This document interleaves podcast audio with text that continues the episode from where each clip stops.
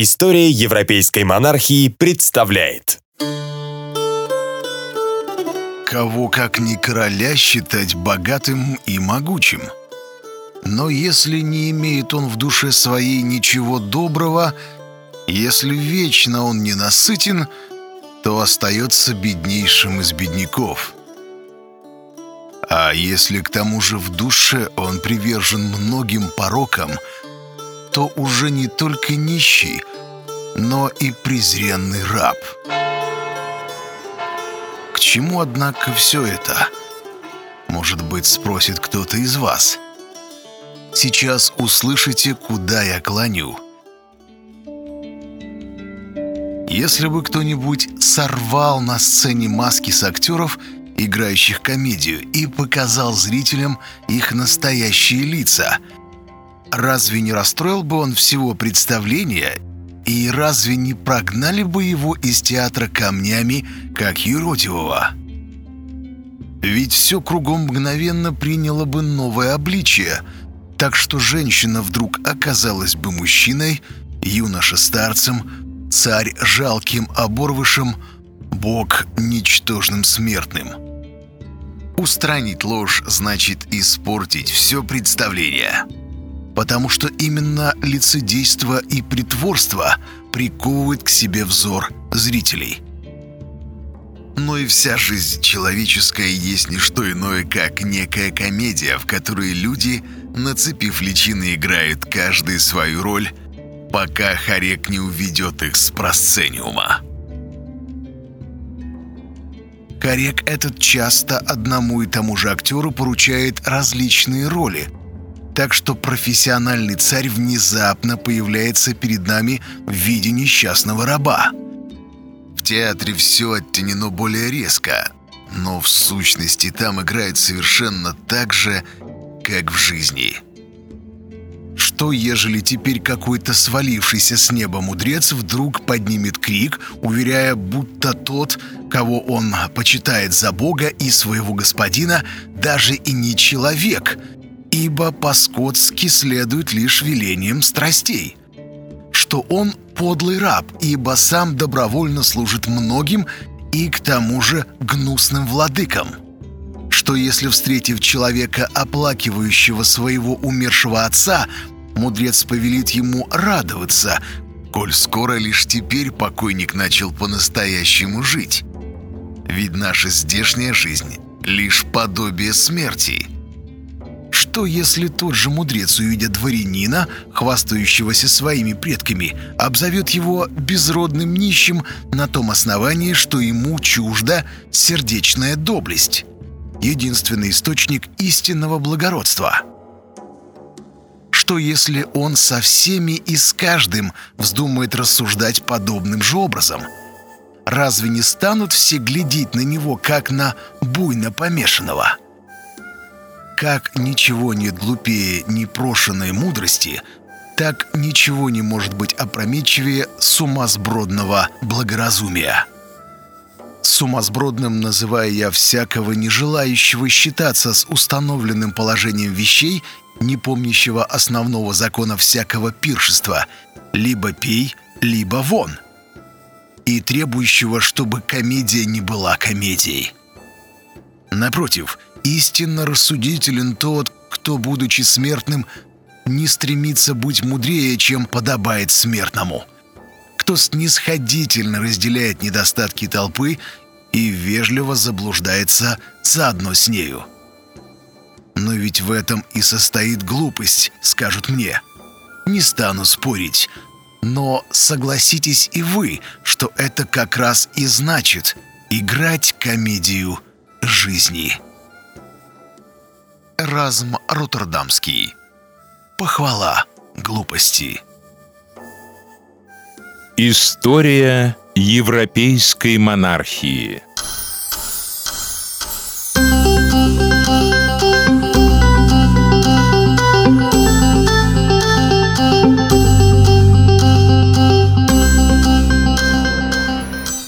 Тема войны Алой и Белой Рос, пожалуй, одна из самых популярных в историографии. Этому периоду посвящены сотни книг и тысячи публикаций. Один факт того, что даже на русском языке существует как минимум несколько достойных книг по этой эпохе, авторами которых являются отечественные медиевисты, уже говорит сам за себя.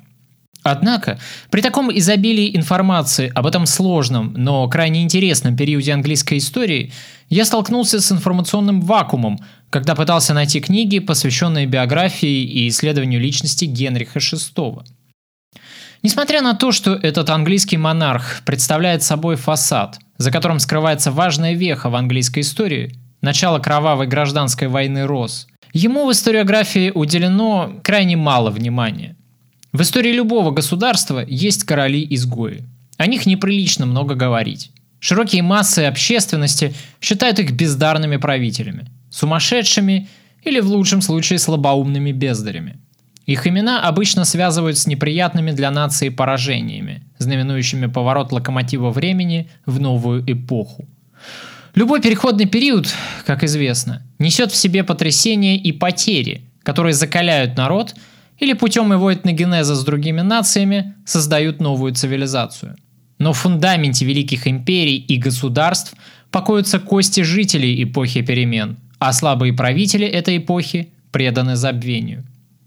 В отечественной истории ярким примером, пожалуй, будет являться Петр III, презираемый русскими, который выглядит особенно жалко на фоне величественной императрицы Екатерины, и нелицеприятное описание жизни которого мы встречаем в исторической литературе, не задумываясь, однако, что в большинстве своем они основаны на дневниках самой Екатерины. А вот в истории Англии таким примером, несомненно, является Генрих VI.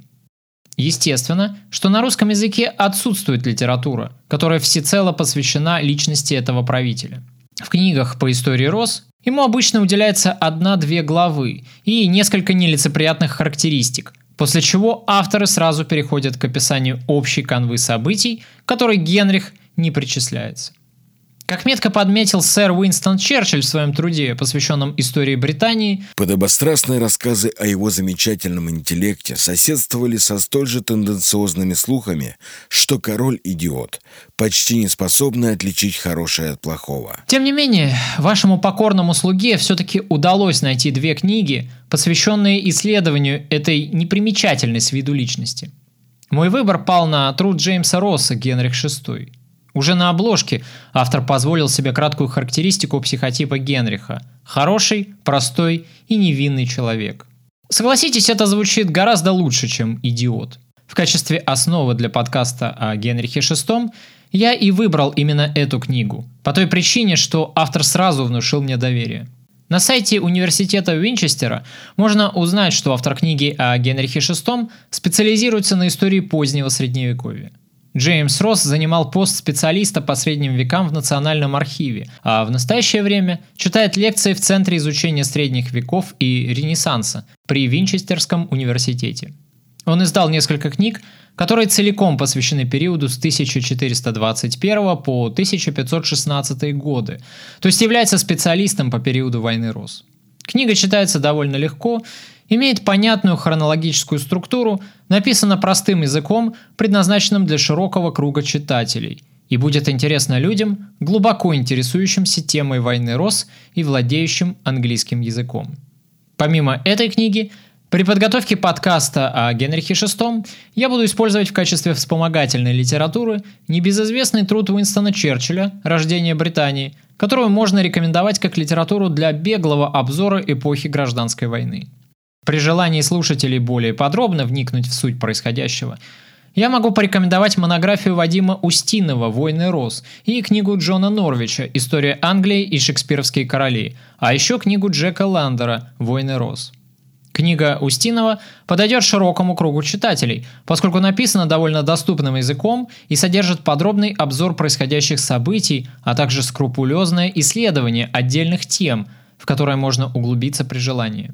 Джека Ландера я могу порекомендовать людям, профессионально занимающимся данной эпохой, поскольку эта книга содержит большое количество цитат и документов, но для широкого круга читателей она будет, на мой взгляд, сложна.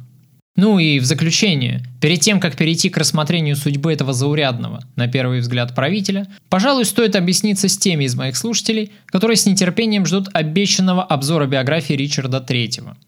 Предвосхищаю их вопросы, полные недоумения. Почему же я обманываю ожидания своих слушателей, выпуская в свет подкаст про какого-то дурачка, вместо передач про такого притягательного своим демонизмом и византийским коварством Ричарда Третьего?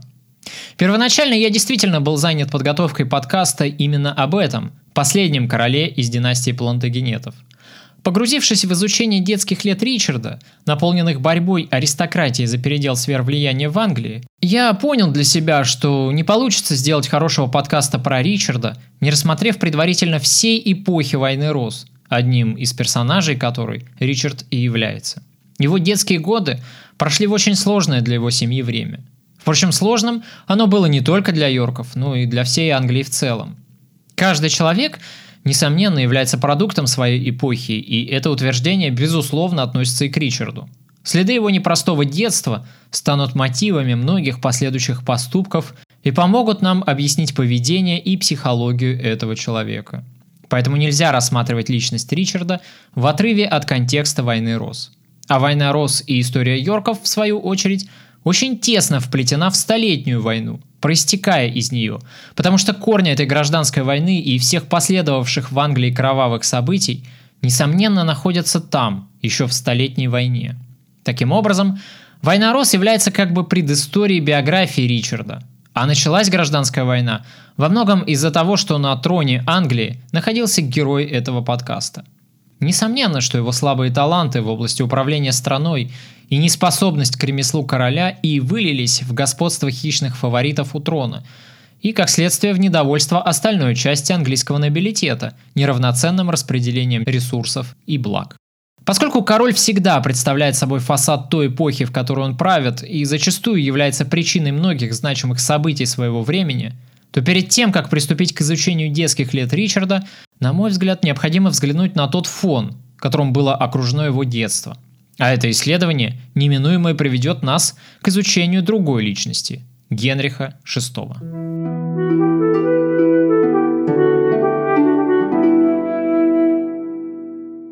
Генрих VI родился в сложное время. Англия к началу его правления находилась в зените своего могущества – а значит впереди страну ожидал только упадок.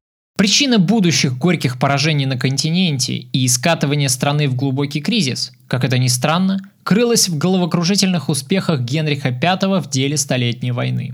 Как отмечает Вадим Устинов, честолюбивую завоевательную войну во Франции, которую Генри V развязал в 1415 году, он не успел закончить. Значительная часть Франции по-прежнему оставалась вне контроля англичан. Военные действия на континенте обременили английскую корону тяжелыми долгами. Эта война настолько разорила Англию, что кажется удивительным, что военные действия происходили на континенте и велись на территории другого государства. На первый взгляд может показаться, что причина бедственного положения английского королевства заключалась в огромном долге короны, который все продолжал возрастать, постепенно перерастая в хронический дефицит – Однако это далеко не так. Главной причиной надвигавшегося на страну кризиса была военная система того времени, использование которой на полную катушку подорвало экономику всей страны и натянуло жило государства до предела. Дело в том, что регулярного войска Европа того времени еще не знала.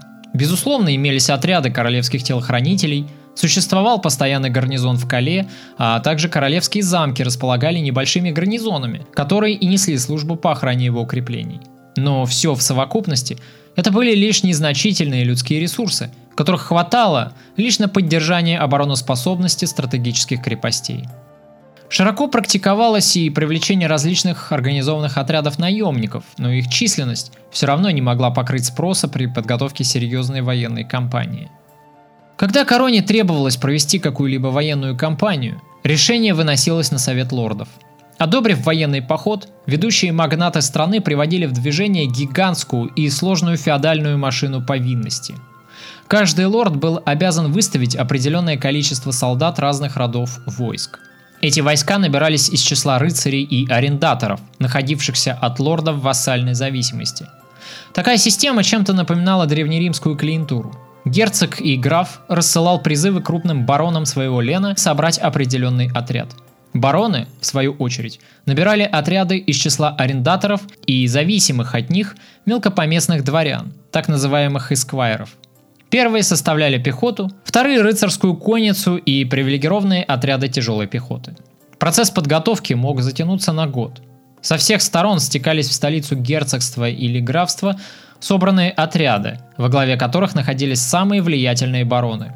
Затем герцоги и графы формировали свои армии, которые выдвигались вместо сбора, и таким образом формировалась феодальная армия короля – Нетрудно себе представить, что победоносные кампании Генриха V, эксплуатируя такую систему, практически опустошили герцогство и графство Англии.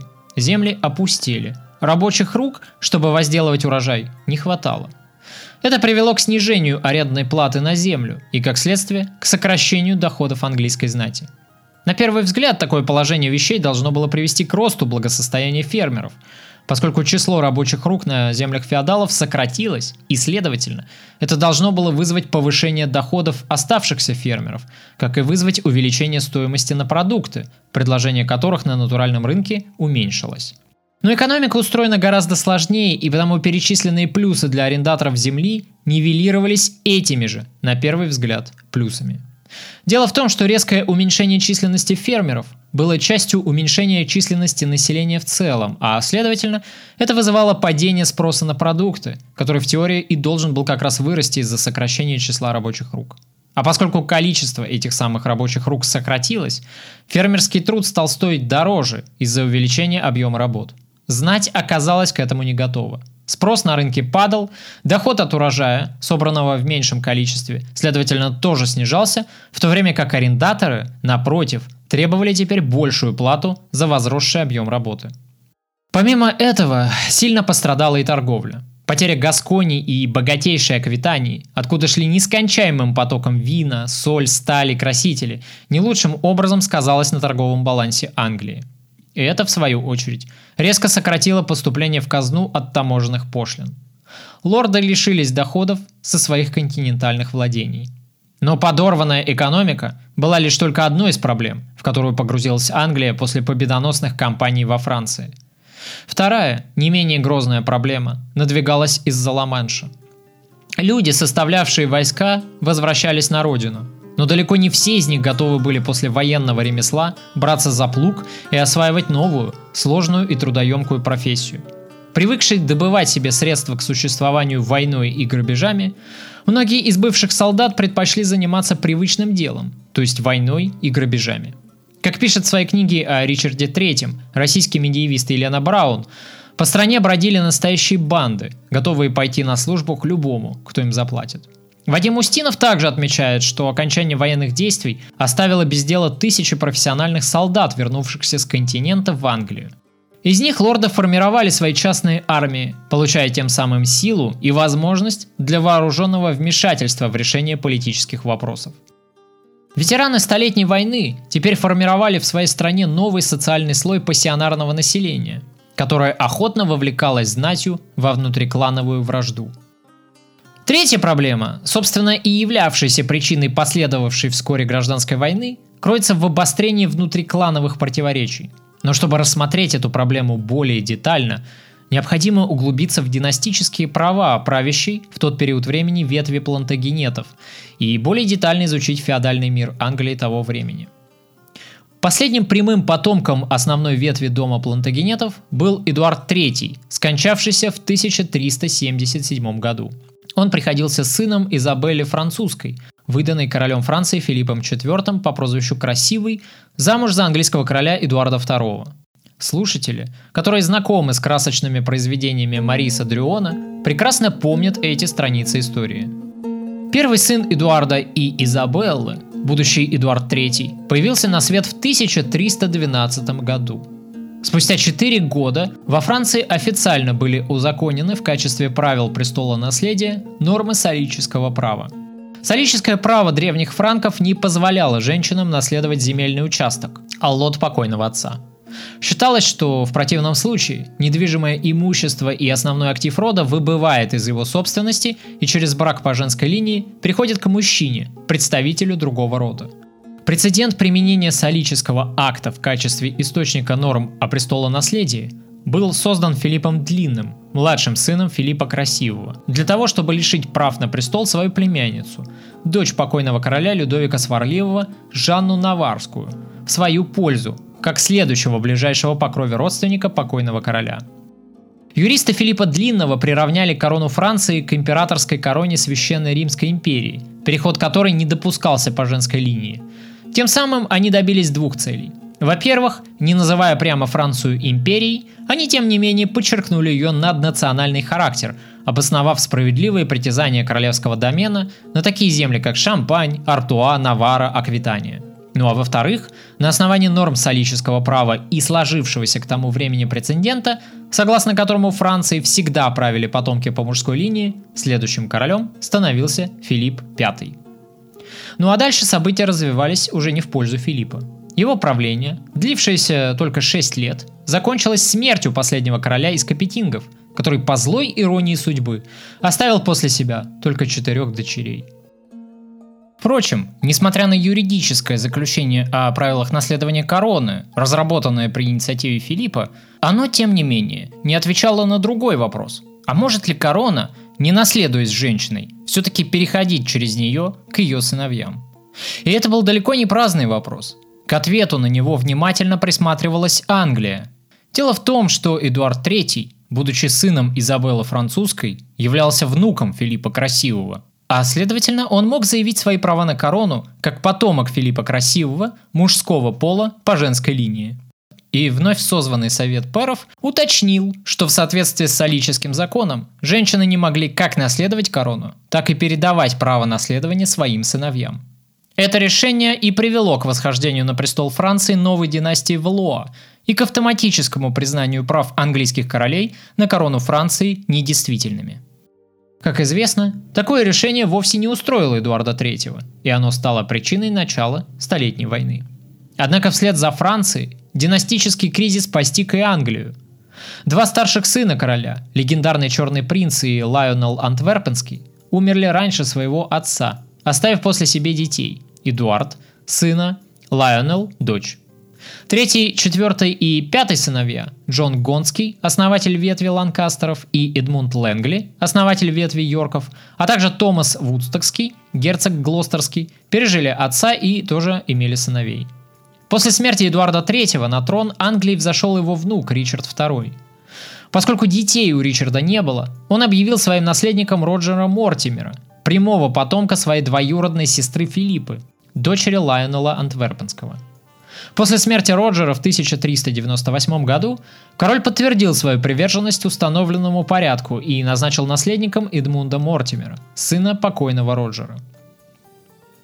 Именно поэтому пришедший к власти в результате военного переворота Генрих IV Болингброк и считался узурпатором трона. Власть его всегда оставалась шаткой, и мятежи периодически вспыхивали в Англии то там, то здесь. Воцарение в Англии его сына, Генриха V, снимало с него обвинение в узурпации трона, но от этого его права на корону Англии не становились более легитимными. Угроза переворота по-прежнему была очень сильна в Англии. Мятежи против нового короля продолжали зреть. Вполне возможно, что Генрих V, вполне осознавая шаткость своего положения, и решил развязать во Франции вторую военную кампанию за французское наследство Эдуарда III. Проницательный, Генрих V понимал, что быстрая победоносная война при слабой французской монархии принесет ему колоссальные политические очки и навсегда заткнет рот конкурентам, оспаривавшим его права на корону и считавшим его отца узурпатором. В конечном итоге этот план удался. Генрих V скончался очень рано, уйдя на тот свет в возрасте 35 лет и оставив Англию своему малолетнему сыну, будущему королю Генриху VI, герою нашего подкаста. К этому времени основной род Мортимеров, которому Ричард II и намеревался завещать корону, по нисходящей мужской линии пресекся. Однако осталась женская линия в лице Анны Мортимер, сыном которой был Ричард Йорк, отец героя следующих наших подкастов Ричарда III. Чуть подробнее о генеалогических правах Йорков на корону Англии я расскажу несколько позже. Поскольку наследование титула и прав по женской линии англичане признавали из-за Столетней войны и притязаний на французскую корону, то и права Ричарда Йоркского на корону Англии по женской линии были довольно весомыми. Это были тяжкие для Англии времена. В народе чаще встречались недовольные, чем состоятельные. Корона нищала, знать богатела. И империя, столь быстро завоеванная на континенте, таяла из-за некомпетентности и жадности олигархии. Именно на пороге такой Англии и родился герой этого подкаста – Генрих VI.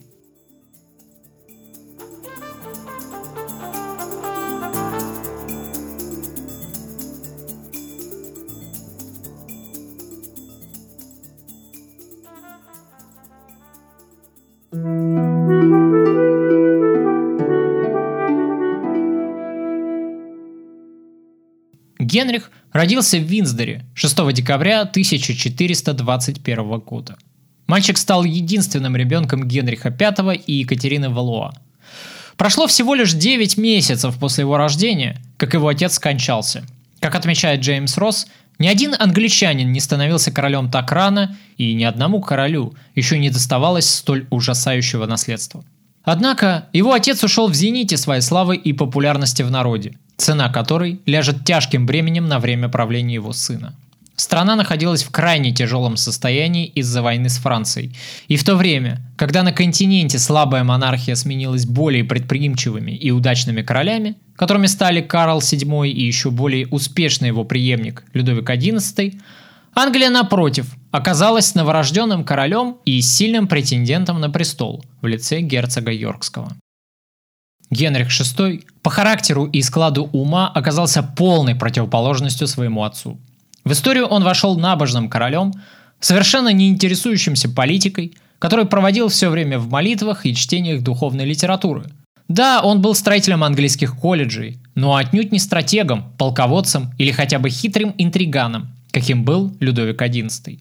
В тот сложный период времени Англии был нужен совсем не такой монарх. Однако Генрих продержался на престоле в общей сложности 40 лет, в то время как его преемник, Эдуард IV, смог удерживать корону всего лишь 22 года, то есть почти половину от этого срока. Не говоря уже о следующем короле, печально известном Ричарде III, который правил всего лишь два года. К моменту начала правления Генриха Англия находилась в зените своего могущества на континенте, за которым следовала только стремительная утрата территории и влияния. Англичане пока еще контролировали всю северную часть Франции. Союз с бургундским герцогом обеспечивал англичанам верность Парижа. Однако спустя почти год после рождения Генриха VI, в октябре 1422 года, безумный французский король Карл VI скончался. Его смерть поставила под вопрос подписанный некогда покойным королем позорный для французов договор в Труа. Этим договором, в частности, будущим королем Франции признавался малолетний сын Генриха, то есть наш герой – Таким образом, после смерти Карла оставалось два претендента на французскую корону. Законорожденный сын короля, дофин Карл, был претендентом, что называется, по праву крови, а Генрих VI претендовал на корону на основании договора. Детские годы Генрих провел преимущественно в женской компании, во многом, вероятно, из-за того, что мальчик остался на попечении матери после смерти своего отца – в средневековом аристократическом обществе не было принято, чтобы мать занималась воспитанием и вскармливанием собственных детей. Такие занятия считались неприличными, не соответствующему статусу высокой особы, да и попросту предосудительными. Поэтому Екатерина не играла важной роли в воспитании короля. Однако, как королева-мать, она тем не менее назначила сыну воспитателей и следила за их работой. Так, в 1424 году, за 7 лет до французской коронации, леди Батлер была назначена гувернанткой маленького короля. В ее обязанности входило обучать мальчика этикету и придворному церемониалу. По меркам того времени Генрих получил прекрасное образование. Например, он свободно владел французским и английским языками, умел читать на латыни и прекрасно разбирался в англосаксонских хрониках и прецедентах. Для сравнения, Карл Орлеанский, двоюродный брат французского короля Карла VII, крайне плохо знал свой родной французский язык. Впрочем, сравнение это будет не совсем корректным, поскольку герцог Орлеанский 25 лет провел в английском плену в Тауре. Молодого короля окружали не только взрослые. Джеймс Росс в своей книге отмечает, что в Англии 15 века было принятым, чтобы дети высокопоставленных лордов воспитывались бы вместе с королем или с принцем. Это позволяло мальчикам формировать дружеские связи, которые приносили бы свои плоды в будущем, как для короля, так и для наследников высокопоставленных аристократических родов.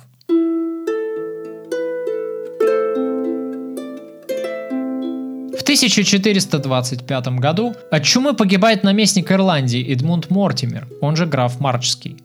В его жилах текла кровь плантагенетов, передававшаяся по женской линии от Филиппа Плантагенет, которая, в свою очередь, была единственной дочерью Лайонела, герцога Кларенса, второго сына короля Эдуарда III. Со смертью Эдмунда Мортимера в Ирландии род Мортимеров, имевший права на английскую корону по женской линии, угасает.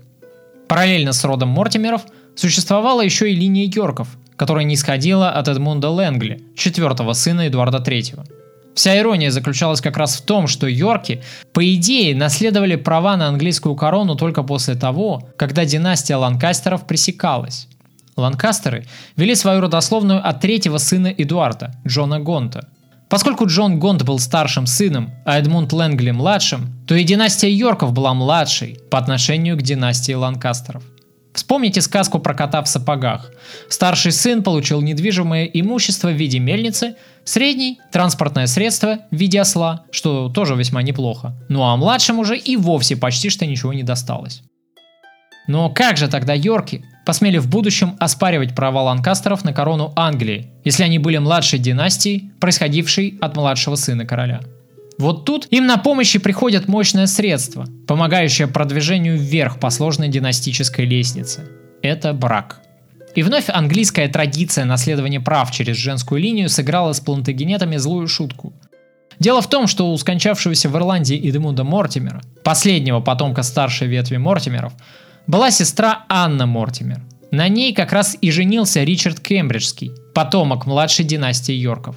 От этого брака родился мальчик – которого назвали Ричардом. Со смертью его дяди, Эдмунда Мортимера, Ричард получает по женской линии право требования короны по старшинству. Именно эта проблема и беспокоила Регенский совет, собравшийся в 1425 году, чтобы обсудить один щекотливый вопрос. Разрешать ли 14-летнему Ричарду Йоркскому вступать в наследство титулами его дяди? Генриху к тому времени исполнилось только три года, и участие в заседании этого совета он, естественно, не принимал.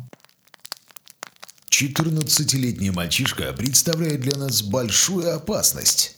Что же вы предлагаете? Лишить мальчишку титулов? Это еще больше озлобит его против короны. А вместе с этим разозлит и клиентуру его семьи. Э, на каком основании мы имеем право считать наследство выморочным? Его отец был изменником. Он принял участие в заговоре против короля и указом был лишен всех титулов.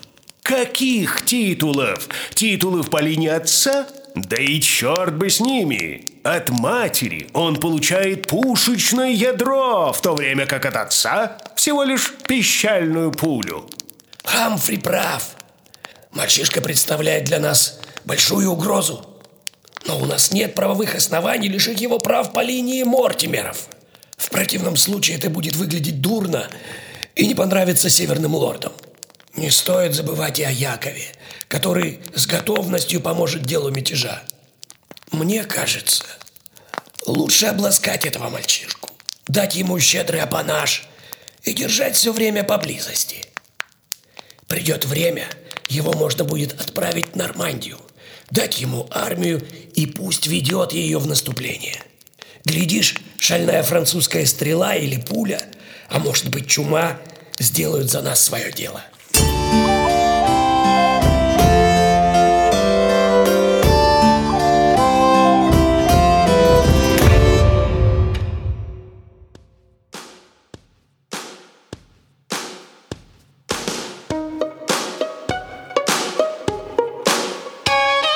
После смерти Генриха V англичане умело руководимые старшим из двух оставшихся в живых его братьев, Джоном, герцогом Бетфордским, успешно продолжали наступление на французов. Наступление это остановилось внезапно, захлебнувшись неожиданно для самих англичан при осаде Орлеана. Именно тогда никому неизвестная девушка по имени Жанна Дарк уверяя, что она слышит голоса, исходящие от самого бога, повела французов в решительную контратаку. История этого феномена и судьба Орлеанской девы представляет собой крайне интересную тему и обширное поле для всяческих спекуляций. Но в данный момент, к сожалению, она выходит за рамки темы этого подкаста. Поэтому у меня просто нет возможности подробно останавливаться на описании биографии Жанны.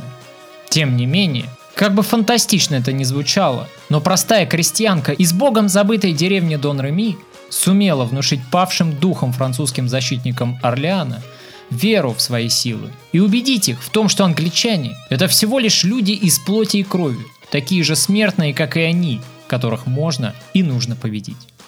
Встреченная овациями в Орлеане, куда Жанна прибыла в 1429 году, в самый разгар осады, эта крестьянка смогла внушить опытным воинам смелость, вселить в них надежду и зажечь их пламенем изнутри.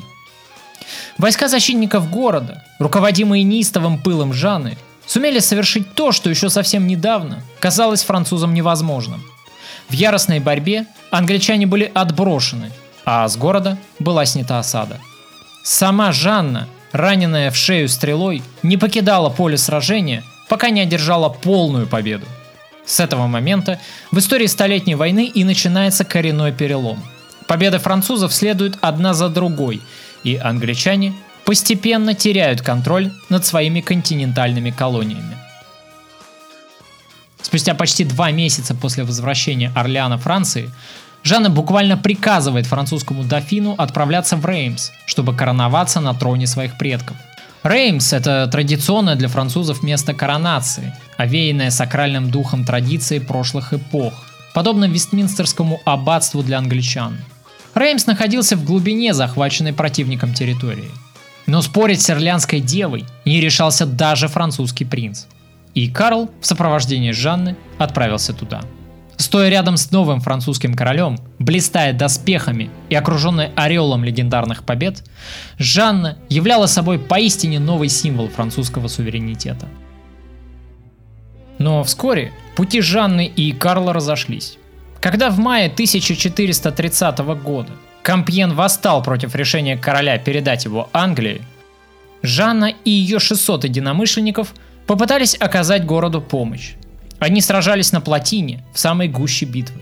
Когда англичане, оправившись от упорного натиска французских защитников, пошли наконец в наступление, управляющий города отдал приказ поднять подъемный мост –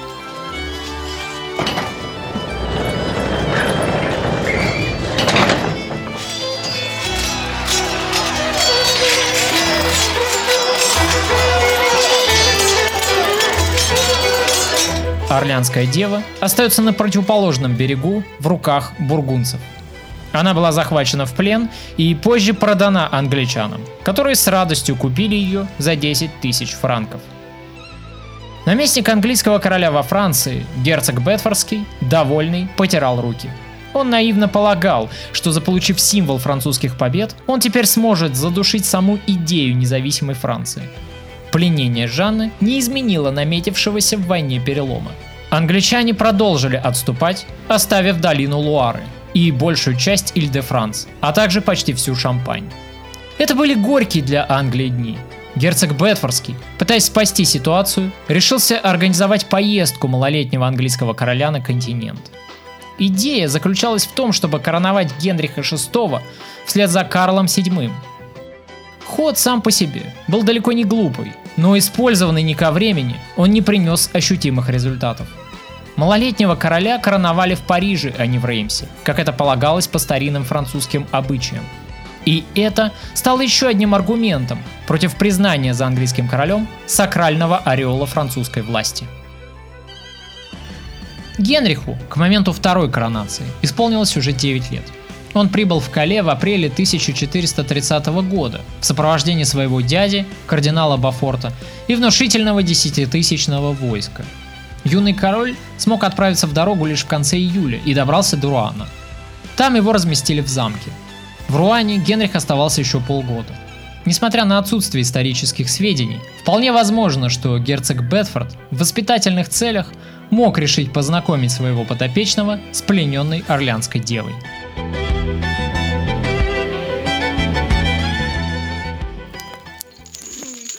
Вот, полюбуйтесь, Ваше Величество, на ведьму, схваченную нами. Ее будет судить церковь, а отнюдь не светский суд за ересь. Заткнись ты, подлая сука! Но в чем же преступление этой девушки? Ваше Величество, эта ведьма посмела утверждать, будто бы говорит от имени самого Бога и действует по его воле. Страшное святотатство. Сказано у Матфея. Берегитесь лжепророков, которые приходят к вам в овечьей одежде, а внутри суть волки хищные. По плодам их узнаете их. Собирают ли с терновника виноград или с репейника смоквы? Так всякое дерево доброе приносит и плоды добрые, а худое дерево приносит и плоды худые.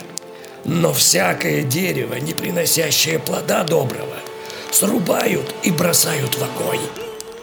Эта ведьма посмела не только взять на себя смелость утверждать, будто бы ей руководит сам Господь наш Всевышний, но и стать зачинщицей страшных бед в нашем королевстве и причиной тысячи смертей благородных мужчин.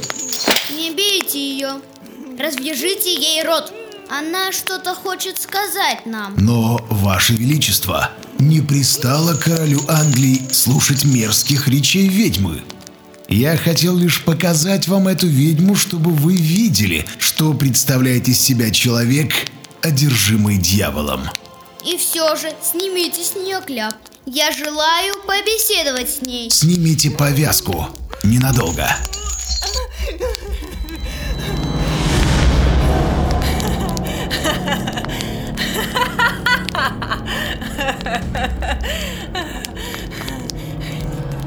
Почему вы смеетесь? Потому что ты будешь точно так же закован в цепи, упрятан в темницу и умершлен. Над всей вашей страной нависло проклятие. Черные коршуны летают в небесах. Океаны крови искупают моря крови, а моря крови искупают реки крови. Вороны клюют мясо. Вижу, вижу короля без короны в кандалах закованного, который меня на смерть приговорил. Заткните ей рот. Уведите ее. Не слушайте вы эту босоногую дуру. Ее скоро сожгут и пепел развеют над ее любимой Францией. Да, но она говорила такие страшные вещи. Что-то про кандалы и короля без короны. Что я вам говорил, Ваше Величество? Ведьма! Прах к праху! Над Жанной был устроен быстрый процесс, которому придали видимость законности с привлечением к нему церкви. В сущности, Жанну судили как преступницу, поскольку она обвинялась в ереси на том основании, будто бы говорила от имени Бога и являлась его орудием. В течение целого года ее пытали и мучили в тюремных застенках, в то время как Карл даже и пальцем не пошевелил, чтобы спасти символ своих побед. На торговой площади Руана был установлен столб, к которому и подвели обессиленную девушку. Высоко над сухим хворостом взметнулось пламя. Жанна подняла крест из двух лучин, и с ее губ якобы сорвалось только Иисус, после чего пламя поглотило несчастную и навсегда скрыло ее по ту сторону жизни. Как пишет Уинстон Черчилль, смерть ее поразила даже англичан. «С нами покончено», — сказал один английский солдат, бывший свидетелем этой сцены. «Мы сожгли святую». Тем временем Генрих въехал в Париж 2 декабря 1431 года, и спустя две недели он был повторно коронован в столице Франции, на этот раз уже как французский король. После этого десятилетний король покидает Францию и возвращается обратно на британский остров.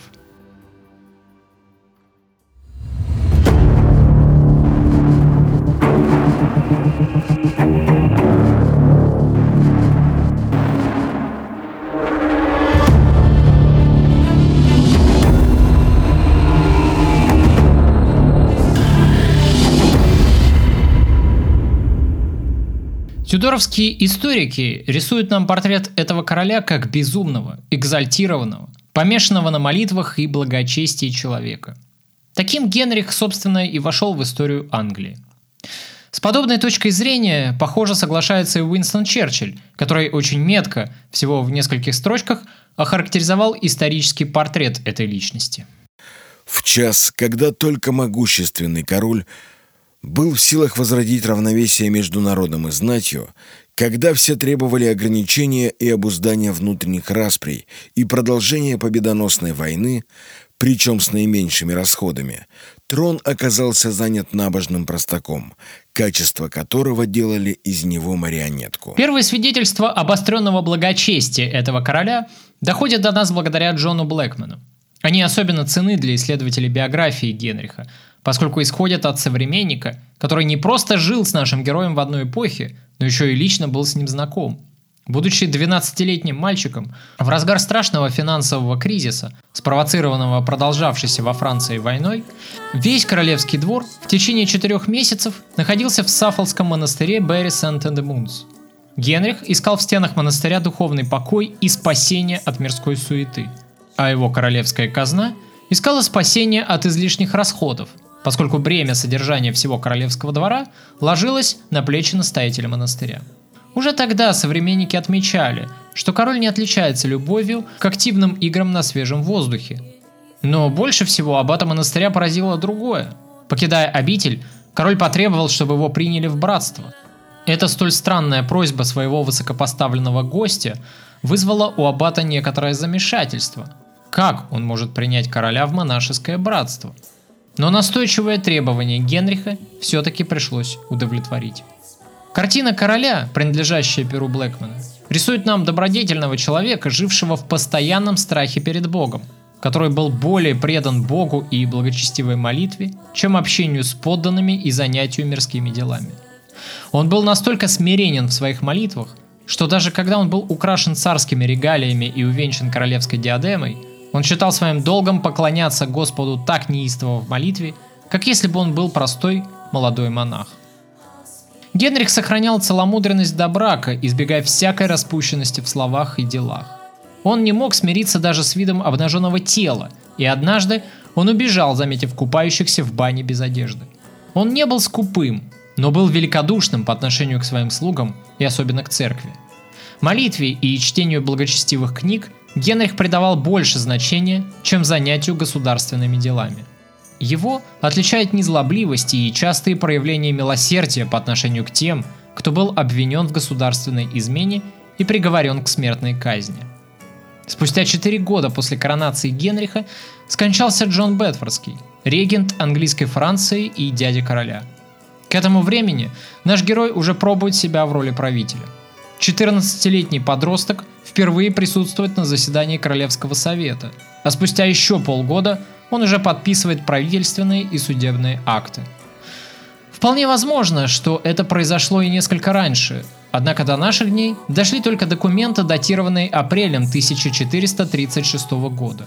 Это самые ранние свидетельства самостоятельности Генриха VI.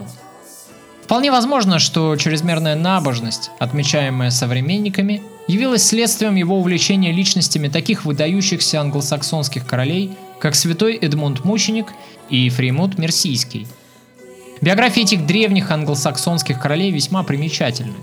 Короля Восточной Англии Эдмунда привязали к дереву и в упор расстреляли из луков. Он и был похоронен в бенедиктинском аббатстве Бери Сент-Эндемунс, в котором Генрих как раз и останавливался, и где потребовал, чтобы его приняли в братство. Святой Фримунд известен тоже как мученик. Согласно житию, он был сыном языческого короля Офы, но ему удалось обратить своих родителей в христианство, а затем, отказавшись от короны, он стал отшельником и был жестоко убит викингами, колонизировавшими британские острова. Таковы были кумиры Генриха. Удивительно, но Генрих как будто бы с юных лет, будто бы предчувствовал свое будущее мученичество и как будто подготавливал себя к нему. Уже в юном возрасте Генрих посвящает себя меценатству и строительным проектам. Он был щедрым покровителем Оксфорда и Кембриджа, передав большое количество книг из своей библиотеки в недавно созданный колледж всех душ в Оксфорде в 1440 году. В ответ на петицию Королевского колледжа в Кембридже Генрих внес спонсорский взнос на приобретение книг. Если учесть, что в средние века книги стоили не просто дорого, а целое состояние, ввиду их ручного изготовления, то перед нами предстает образ щедрого мецената, вкладывающего деньги в развитие образования в собственной стране. Широко известен факт, что Генрих VI был инициатором строительства Итонского колледжа, и в саду перед зданием этого учебного заведения сегодня как туристы, так и учащиеся и преподаватели могут видеть памятник своему известному покровителю и основателю колледжа. К слову, Итонский колледж прославился тем, что из его стен вышло 19 премьер-министров, множество известных политиков и общественных деятелей страны. Генрих не просто финансировал его строительство, но лично курировал проект и регулярно интересовался ходом работ у своих архитекторов. Он же и предоставил под строительство этого учебного заведения земельный участок из фонда конфискованных поместий. В период окончательного поражения Англии в Столетней войне и последовавшей вскоре гражданской, Парламент даже пожаловался королю, что два строящихся новых колледжа очень обременительны и вредны для короля и его королевства. Пожалуй, излишне говорить, что в наши дни образование, которое дает Итонский колледж, является престижным не только в Соединенном Королевстве, но и во всем мире.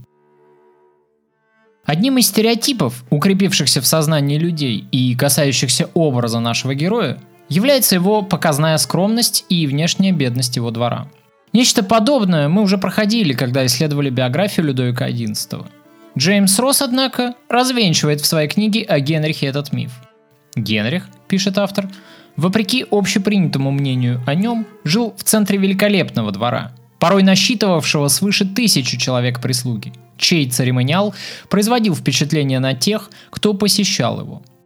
Король также был физически крепким и красивым мужчиной. Конец цитаты. Бытует мнение, что король одевался скромно, но это преувеличенная точка зрения. Безусловно, порой он действительно мог одеться весьма просто, когда того требовали особые обстоятельства. Однако повседневная одежда короля была все-таки весьма дорогой. В частности, историки располагают сведениями, что в позднем подростковом периоде его гардероб включал костюм из черного бархата, а его бархатный халат был украшен золотом, жемчугом и соболиным мехом. Шесть других платьев алого, красного и красновато-коричневого цвета были отделаны мехом куницы. Если вас заинтересовала личность этого монарха, мы продолжим о нем разговор в следующем выпуске подкаста, в котором я расскажу вам о браке Генриха с Маргаритой Анжуйской и о последовавших за этим трагических для Англии событиях.